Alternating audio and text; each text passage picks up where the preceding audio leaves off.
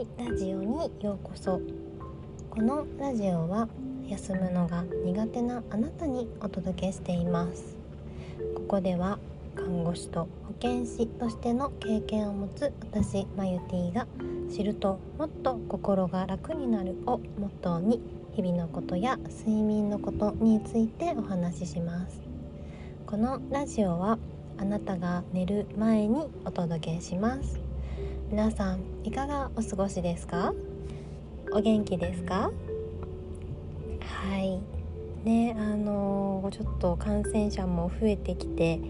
あのわたわたとしている、ね、方もいらっしゃるのではないのでしょうか、うん、お仕事とかもね影響が出ていたりとかしませんか？大丈夫ですか？はい、ね、今日はですねあの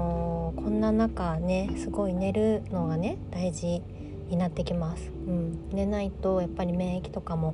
あの下がりやすくなってそれだけで感染しやすくなります、うん、なので今日はちょっと睡眠のねスイッチ入れるコツっていうのをちょっとお話ししようかなと思います。はい。えなんか睡眠のスイッチってそもそも何って思うかもしれません。ね何って感じですよね。ある？みたいな。そう。あるんです。あるっていうか、まあ、ちょっと自分でね工夫して作るんです。そう。なんかスッとねその辺から現れてはこないので、うん、自分の工夫次第でできます。はい。すごくないですか？自分でちょっとやればできるみたいな。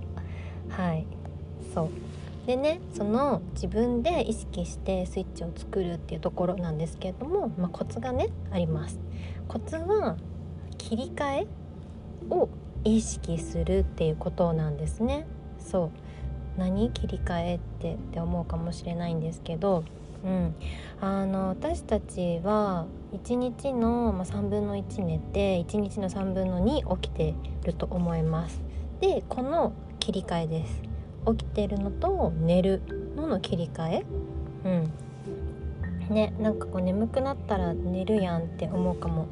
しれません。でもそうじゃなくってこうもう起きてる寝るっていうのを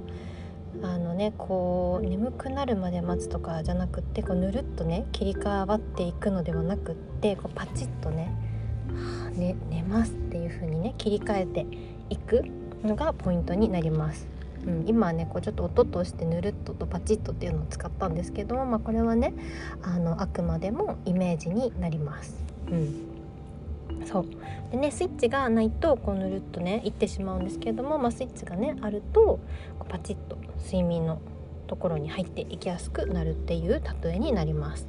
うん、でその睡眠のスイッチの例っていうのなんですけれどもっていうのがすごいねいろいろあって例えば、ま、寝る環境や服装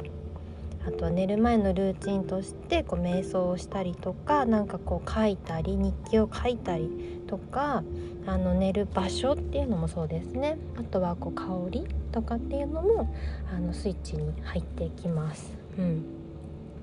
こうこれをしたらあ自分は寝るんだなっていうのをこう自分にね教えてあげるで自分でそれをこう習慣化していくっていうのがあの睡眠のスイッチを、ね、あの確立させていくポイントになります。そ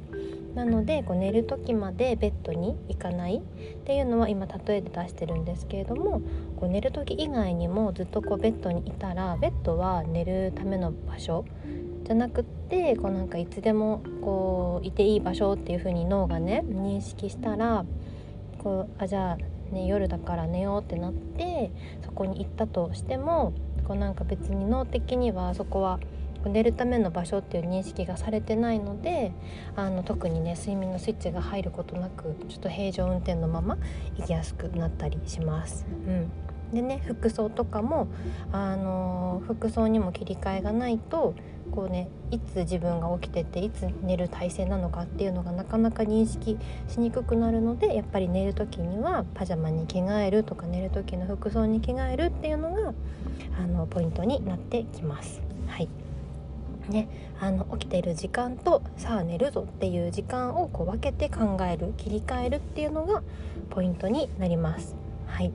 ねあのいろんなね例をあの例えばっていうので出したんですけれどもなんかこう新しく始めるのではなくって今までやっていたことをちょっと一個だけでもね変えてみるとか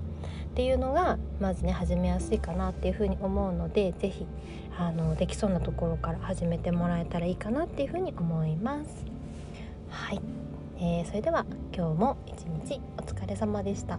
また明日お会いしましょう。おやすみなさい。